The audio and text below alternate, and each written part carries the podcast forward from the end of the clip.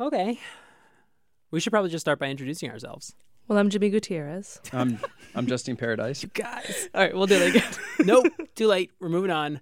Uh, just to start us off, I'm going to give you two a little insight into this thing that happens to anybody who writes about the environment. And to illustrate this, I went and stood in front of our local independent bookseller uh, and pestered people on the street. Great place to find environmentalists.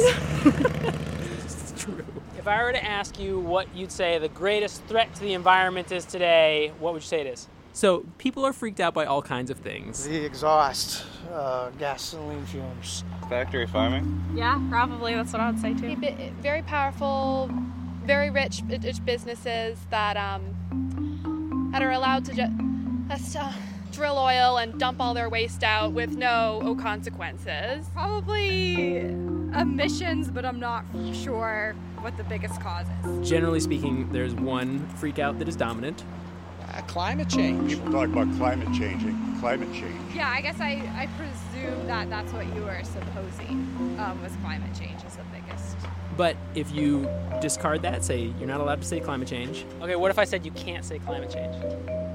Oh, that's not very fair of you. Uh, okay. Oh, I see. Well, no, climate change really gets them all. So Uh, it, you don't have to dig very deep Ah, to know that there are a lot of people worried about us, humans. Biggest threat to the environment. I mean, overall, I mean, it all people. Overpopulation? So, overpopulation was one of the biggest environmental issues in the 60s and 70s, arguably bigger than saving the whales, planting trees, acid rain. And as an environmental journalist, inevitably you hear from people who still believe that to be the case. I hear from them at events, I hear from them in emails, and they say, Why don't we ever talk about population anymore? Okay, hard pivot here. Have you seen Avengers I just saw it. Infinity War? the Infinity War, yeah. I'm going to be the foil who doesn't know anything about the Avengers. Infinity War is the climax of about a dozen superhero movies, which all have been building a storyline piece by piece of this ultimate bad guy, Thanos. Little one, it's a simple calculus. This universe is finite, its resources finite. If life is left unchecked, life will cease to exist. It needs correction. You don't know that! I'm the only one who knows that. At least I'm the only one with the will to act on it.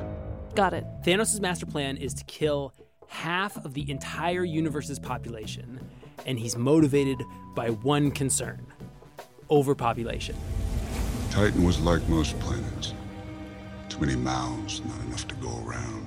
Me watching this movie, I'm like, oh my God, the ultimate bad guy of all bad guys is basically a 1970s environmentalist. Woo! Do you remember when Black Panther came out? There was all this Killmonger was right, like their Right, T-shirts. right, right, Killmonger was right. Reddit, Facebook groups. Same thing happened with Thanos, where uh, Bad take. yeah, there there was a Reddit group that said Thanos did nothing wrong. Seven hundred thousand people joined it, and obviously, I'm not saying that environmentalists wanted to kill half of all the people in the world. All I'm saying is that culturally, we're in a really weird place when it comes to this subject. Like Hollywood saw fit to pick this this ideology as the worst, but then all sorts of people were still sort of like, uh, you know, I'm kind of on board.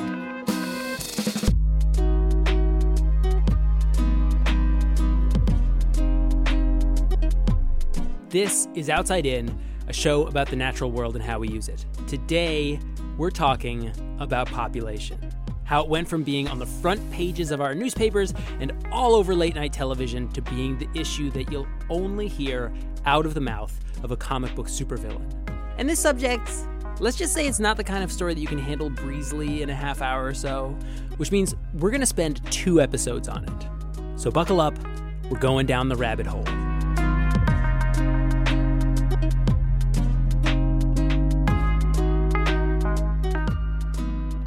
All right, we're starting out way back in the day.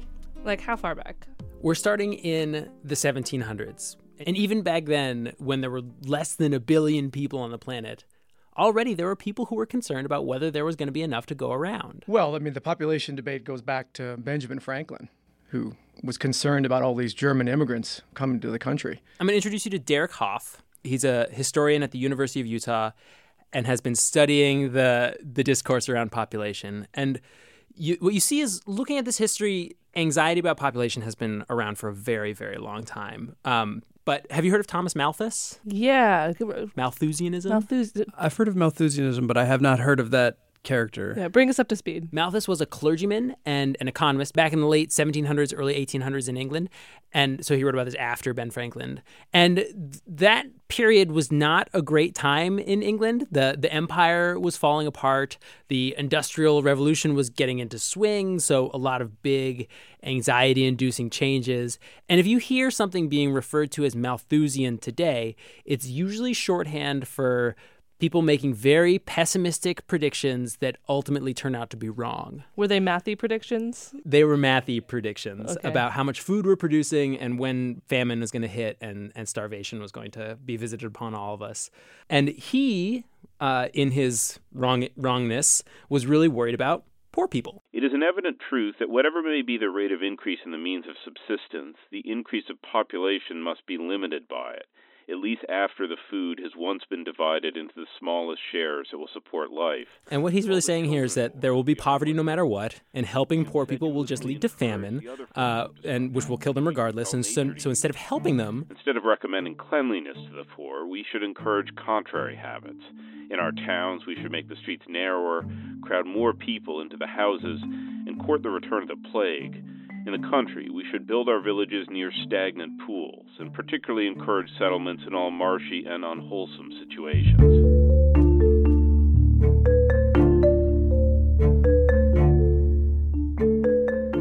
so that's Thomas Malthus. I mean, it's just math. The, the numbers don't lie. You also gotta love that this is where Thanos is coming from. so well, so it goes back a very, very long way.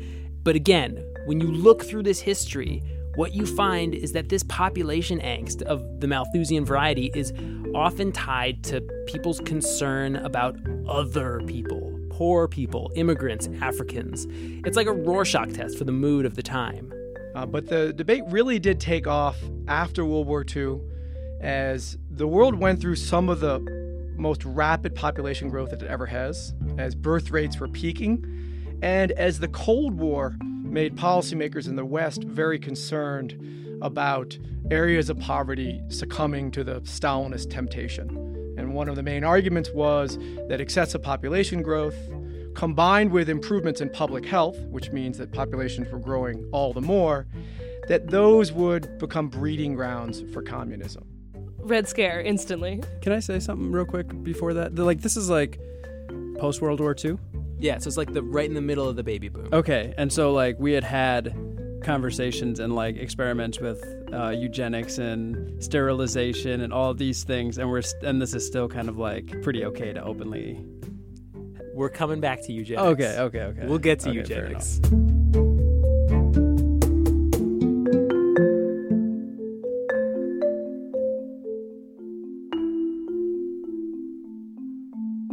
But that brings us to the 1960s and the population bomb. Have you heard of the population bomb?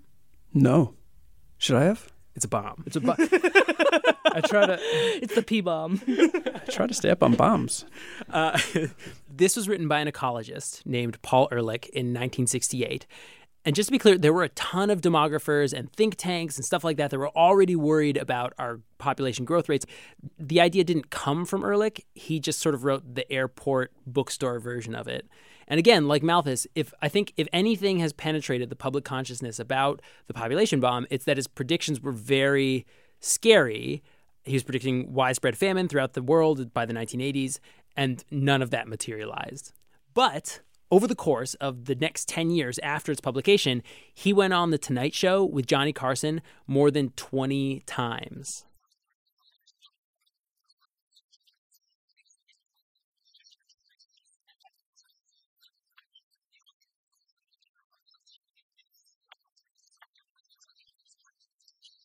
So, one of the things that Ehrlich popularized was this formula called the IPAT uh, impact equals population times affluence times technology.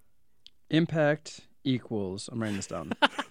population times affluence. You were a good student, weren't you? I can tell. So so again, math. It doesn't. How could you argue? Well, I mean, like the idea that you can come up with a mathematical f- formula for impact is insane. So, like, like just lay that aside for a moment. It's more of like a thought experiment than an actual than actual math. what the formula says is that population is this inevitable multiplier of all of our environmental problems. Right, but so are the other two things. But but these folks were very focused on the population part of that formula. On the P. Okay. And it wasn't just an academic debate.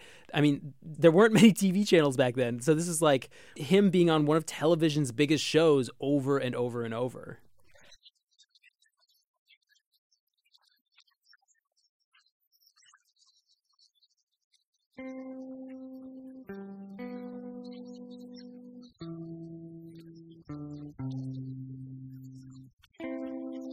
By the way, 1980 was when that interview happened during the oil crisis. Once again, population, Right. just a mirror for whatever we're worried about. Petroleum. It's just. I, th- I think one thing that I continue to be struck by is just the like incredibly like considered, rational, calm tone. Like we're just looking at the facts, but it is a really emotional, fear-driven debate. Yeah, and this is happening at an especially strange time, too, because you had people that were anxious about overpopulation because they were freaked out about not having enough resources, fuel or food. And you had people who were anxious about overpopulation because they cared about the environment. Like, all of these people would fill up wild spaces. But in the 1970s, those two circles of people grew and in part merged. And it was at this moment that you've got the birth of sort of the modern environmental movement. I mean, the first Earth Day in 1970, there were 20 million people out in the streets. Uh, in this, through the 70s, you've got the creation of the Clean Air Act, the Clean Water Act, the EPA. Uh, you've got N- Nixon trying to harness all of that energy and bring it over to the Republican Party. If the present trends continue, it's going to be mean that 115 million people, this increase in population, most of it's going to go to the cities, that's the trend. And our cities are going to be choked with people. They're going to be choked with traffic. They're going to be choked with crime.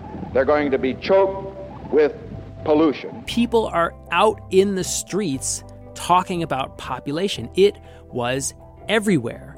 The Rockefellers started a think tank trying to deal with it. Republicans were worried about it. Democrats were worried about it. The Pentagon was worried about it. It was everywhere. Again, here's historian Derek Hoff. This was not a partisan issue, uh, and many politicians and economists and you know rich people like Rockefeller uh, believed that the world needed to do something about population growth. But, as is so often the case, when the entire country starts paying attention to one issue, fault lines start to form. And that's what we'll hear about after a break. Before the break, we walked through this cresting wave of anxiety about global population growth through the 1970s. But even as the seeds for that anxiety were being planted, at the same time, the seeds for a backlash were being sown as well. And as Derek Hoff, the historian, explains it, it started on the right. Uh, remember, the population bomb is 1968. Roe v. Wade is January of 1973.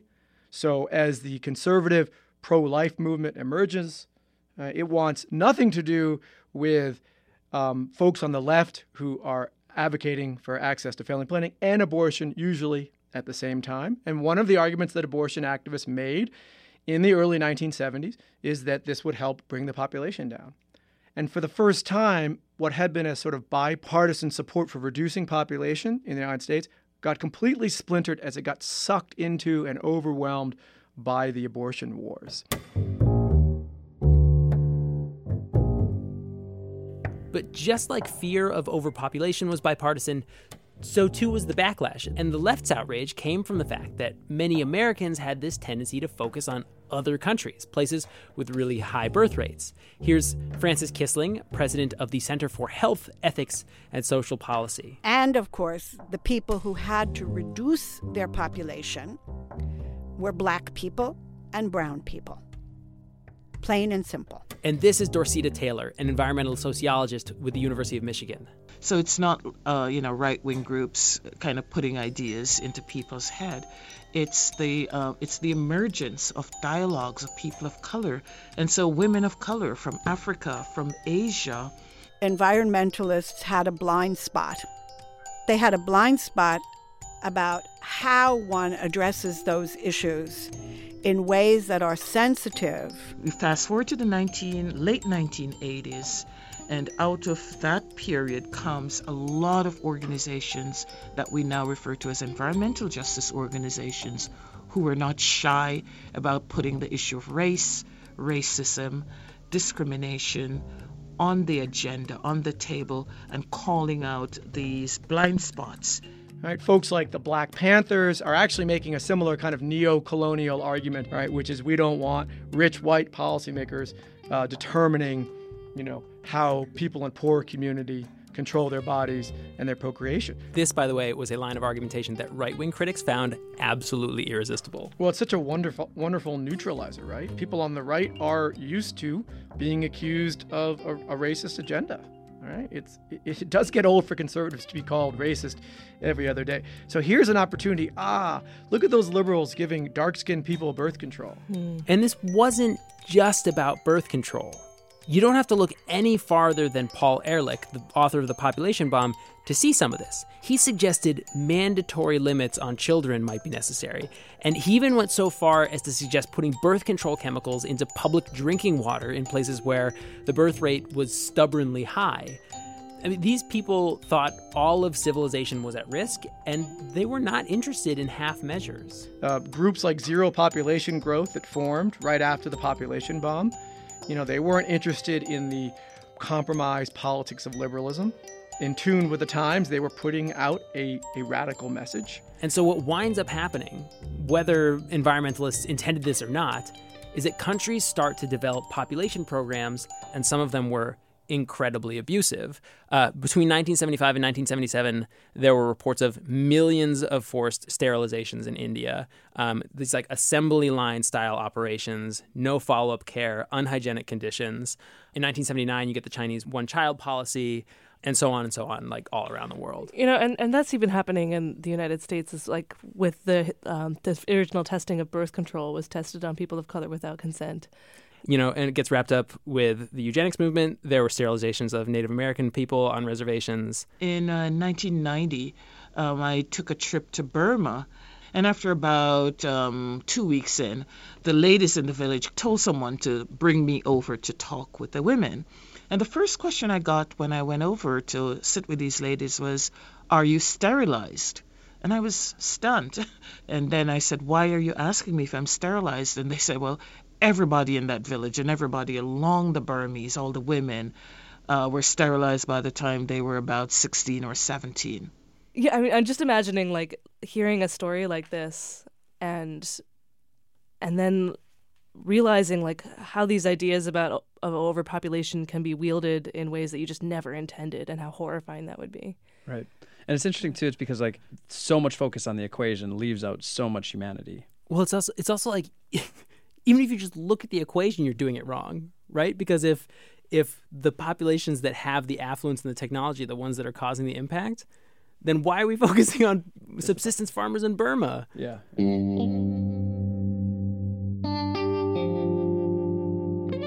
If you have eight cars, are you really contributing more to the global uh, destruction of resources than a woman in the middle of Africa or Asia with four children who lives in maybe one or two rooms, who recycles everything, who grows her own food, who um, does rainwater catchment.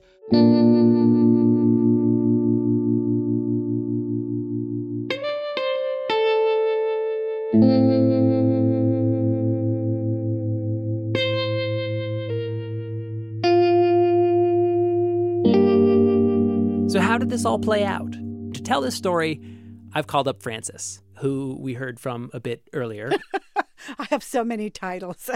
My name is Frances Kissling, and I am the president of the Center for Health, Ethics, and Social Policy, and formerly the president of Catholics for a Free Choice. This was an advocacy group for pro abortion rights Catholics that she ran for 25 years. My job was to make this is my standard line my job was to make sure that the Pope did not have a good day. Frances started trolling the Pope in 1981. And when I say trolling, I mean trolling. And one of the most fun things I ever did was um, we rented a sailboat for 50 people, and we just spent a few hours leisurely sailing back and forth, yelling slogans at the at the Vatican. Flying flags, Yes. b- pounding drums. Yes. Yeah. Not the church, not the state. Women will decide their fate. When it comes to pushing back against the Vatican, one of the big places to do it is at the UN. So, where did this work begin to intersect with environmentalism? Um, around around the time of the Rio conference on the environment, These conferences have been taking place every 10 years since 1972. But 1992 was the first one that was attended by anyone besides diplomats. And so it was a really big deal. Heads of state from more than 100 countries, thousands of activists, all in Rio de Janeiro. it was hot. It was it was in Rio. It was very very warm. Uh, and it's a huge meeting. Um, the issue of population and the environment was very much on the agenda. And there's a time where all of these environmental groups and foundations are staffed by young and middle aged professionals who all came up during Paul Ehrlich's 60s and 70s. And for all of these people, You know, yeah, you know, the sky is going to fall, and overpopulation is the problem. This is a, a deeply held belief stemming from the 60s. so these environmental groups arrived, all geared up to talk about human population growth. And instead of being the thought leaders at this conference, they were being attacked on all sides for their stance on overpopulation. The ground had shifted beneath them. Well, I remember one woman, um, I'm trying to remember who she worked for. She worked for one of the big environmental organizations who was a feminist and who, who worked in the feminine with us in the feminist tents. And I remember her weeping. When she suddenly found that she was not welcome with other feminists because of the positions of her organization on the link between um, environmental degradation and population size and growth. I don't. I don't really get. what They're saying that population growth has no impact at all. Well, I mean, if we go back to the formula, impact equals population times affluence times technology, these women were saying, hey, global elite, why are you so focused on the P in that equation, the population? Why not go after the A, the affluence? Like, if rich people are the ones causing proportionally more impact, why not start with reducing their impact? I, I get that. Yeah. Like, why wouldn't you? But I mean, it makes sense though, right? Well, it's sort of like, I mean, I think if you're coming from a certain place, you, it's obvious that you'd start with the A. Uh, but if you're coming from another place, If you're coming from the A, let's Yeah. take a look at the population. right. Yeah, it, it feels like there's there's kind of um, that that requires questioning what you have, Mm. right? So so there's a really scary scary thing that lies in the affluence question. And what happened was two years later, in 1994, there was another UN conference in Cairo. This one explicitly focused on population. Basically, how was the world going to address population growth moving forward? And guess what? By the time of Cairo, a number of the environmental groups did not go to the conference. And I don't think very many of those groups have population or family planning programs to this day. And what would you attribute that to? I mean, is it it's just sort of like was It was a pain in the neck. What was created at that 1994 meeting in Cairo was a huge shift in how the international community approached this problem. All of the policies became about voluntary access to family planning, what's called a rights based approach. So you can encourage people to use family planning if they want it, and you can make it available to them. But any other type of, of coercive policy, One baby policy. one baby policies, Maybe that's not. maybe not a great way to go. And again, the environmental movement is big and diverse, so you can't say that everyone checked out, but a whole lot of big American groups were like, we're getting burned on this. It's not worth it. And it was immediately after that decision that the international community righted its ship on population policy. And both Frances Kissling and Derek Hoff think the backlash resulted in something else, too. the United Nations got the message that it was politically incorrect to talk about population. And a taboo set in.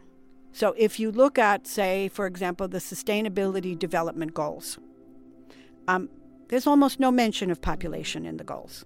It's absolutely become a taboo. Um, you can, at best, tiptoe around it in the most gentle terms. But you can never go so far as to say things like, we need to take steps to move toward population stabilization. And this really sets the stage for where things are today. There are folks like Frances and Derek who think that the backlash was an overcorrection, but not everyone thinks so. Dorceta Taylor, for instance, when I reached out to her, rejected the idea that there's a taboo. And she told me that she almost didn't call me back. Yeah, it's because of how you framed your story because I almost didn't respond to you either. I was at my cottage vacationing. That's where I was. And I was thinking, who is this? And why do I need to go talk about population? Her argument is that we are still talking about population. We're just doing it in a more nuanced and sensitive way, a way that takes into consideration all this fraught history, like the problematic rhetoric that has become racialized around it like that's that's essentially where it's coming from though you know? Like it is racialized. Well so this is what i think is so fascinating about this because if you go back through all the history every time we've had one of these swells in anxiety about population it has always been tied to concern about outgroups. So is it even possible to talk about population without without um, being roped into that long history? Or by associating yourself with this with this debate, are you de facto referencing all of that history? So some people would say even with the best of intentions, there's no way to talk about this. Right. Or at least that you can try to talk about it without referencing this history, but your opponents will weaponize this history against you, which is another argument you see. Um, there's, there's this article, which uh, we can link to in the show notes, that was written by David Roberts from Vox, who's one of the internet's most prolific writers about climate change. And he argued that if you talk about global population, it's just going to come back in your face. So you can you can work on it without saying the word population. And and it's an interesting thing to think about because uh, if you accept that you can do this work without talking about the environment at all, then it's really groups like Planned Parenthood or other organizations that are working to expand access to contraceptives that are that are mostly doing this. Well, it's really interesting that you say that because one of my takeaways from that article was that he referenced the Drawdown Project, which was the study that quantifies how much carbon different policies can save. So, like, what are the best ways to really combat climate change? And there was this conclusion of that study that like the number one thing that you can do is family planning and the education of girls, which he calls the quote female empowerment package. David Roberts does, which I just think sounds like some sort of like airline hotel deal or something. like educate girls and family planning, all for the cheap price of 120 gigatons of carbon. um, but yeah, like. I, it, you don't need to say population. You can just say, oh, access to contraception, and and is that a problem that we just decide to speak in those terms? I've like every 15 minutes when I write and think about this, I go back and forth. Um, what I can tell you is that I did talk to these two people who do think that our avoidance of the term causes problems. So here's Frances Kissling again. Uh, I've had stories told to me. There's a, a, a marine biologist who wrote an article about the fact that in the research he is doing on coral reefs, uh, one of the major effects on the destruction of coral reefs is human population but his bosses don't want him to mention that. A professor that I know who's an environmental ethicist was filling in a was applying for a grant. She wanted to include population and population ethics in her proposal. Her university told her not to do that. So the political taboo has affected the scientific and the policy community in ways that are not good. Well, I can kind of see saying, you know, if you're if you're creating the conditions in which an academic debate has to speak in euphemism or talk around something or there's like a fear it, it just it limits the thought it limits the creativity it limits the sort of feeling of safety in a, in a discussion but at the same time if bringing up population is going to make other people feel unsafe because they don't like where you're going because of this history. Right. And the intellectual freedom argument is wielded in really nasty ways, as we can see. you know, what's the problem? They're just uh, just ideas. But again, I, I think that's where you can't ignore eugenics, right? Because those ideas were used to justify the Holocaust, and yeah. they're pretty dangerous. I thought I knew how I was going to come down on on this.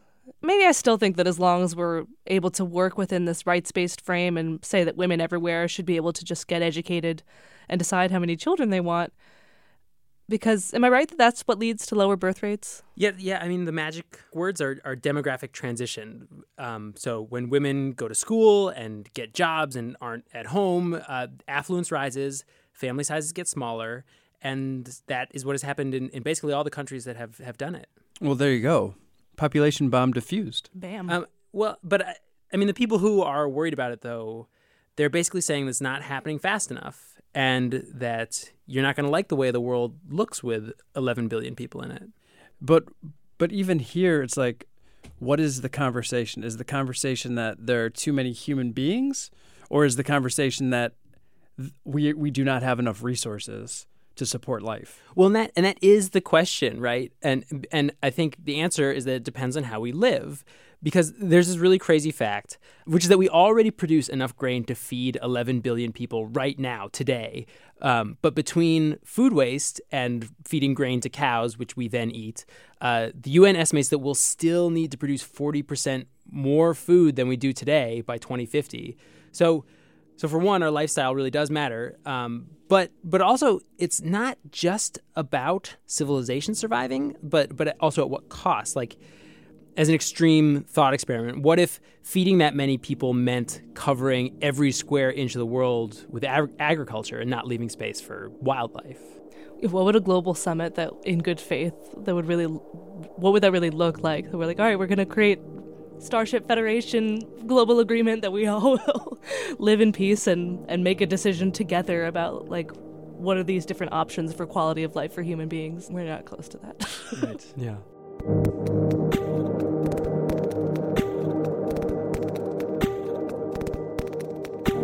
Okay, so now we've set the stage. The baby boom and uh, better medical care led to longer lifespans that got demographers freaked out about population growth. Paul Ehrlich wrote The Population Bomb and brought that freak out to the masses, and freaked out politicians around the world created abusive policies that caused a backlash and made it so that some of the biggest groups are now very careful about how they talk about population. But while all this talk about population through the 60s, 70s, and 80s created a backlash, it also created a whole generation of people who were convinced that human population was the problem. And that's the backdrop for the story that we're going to tell next. I, at the time, was a researcher on staff, right? I'd only been at the center for a couple years. This is Heidi Beirich, who works at the Southern Poverty Law Center, which is a nonprofit that has a history of taking legal action against white supremacist groups. And I was monitoring the publications of anti immigrant groups. And she was reading one called The Social Contract. And there was an ad in the social contract, it was like a quarter page ad, if I'm remembering correctly, that implored the readers of this anti immigrant um, publication to join the Sierra Club and influence the board vote. The Sierra Club, if, if you don't know, is one of the nation's oldest environmental groups. It has chapters in almost every state. So what what like goes through your head when you see something like that? Well, I was like, what the hell is this? Right? You know, like it was the last place in the world that I expected to see somebody recruiting for the Sierra Club. Right? The people who read the social contract spend all day long talking about how immigrants are criminals and invading the country and this is the not this isn't like an environmentalist type publication so Heidi started to dig into this, and what she found is that there was a battle underway for the soul of the Sierra Club. And at the center of that battle was this fight the fight about how to talk about population. And that's what we're going to talk about next time.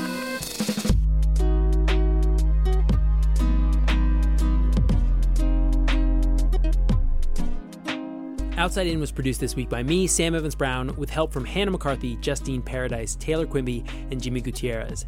Erica Janik is our executive producer. Maureen McMurray is director of directions. There's more to this story coming out in two weeks, so if there's something you expected to hear but didn't, please stick with us. And it is a complicated topic, so if you've got something you want to say, come to our Facebook group and let's talk about it.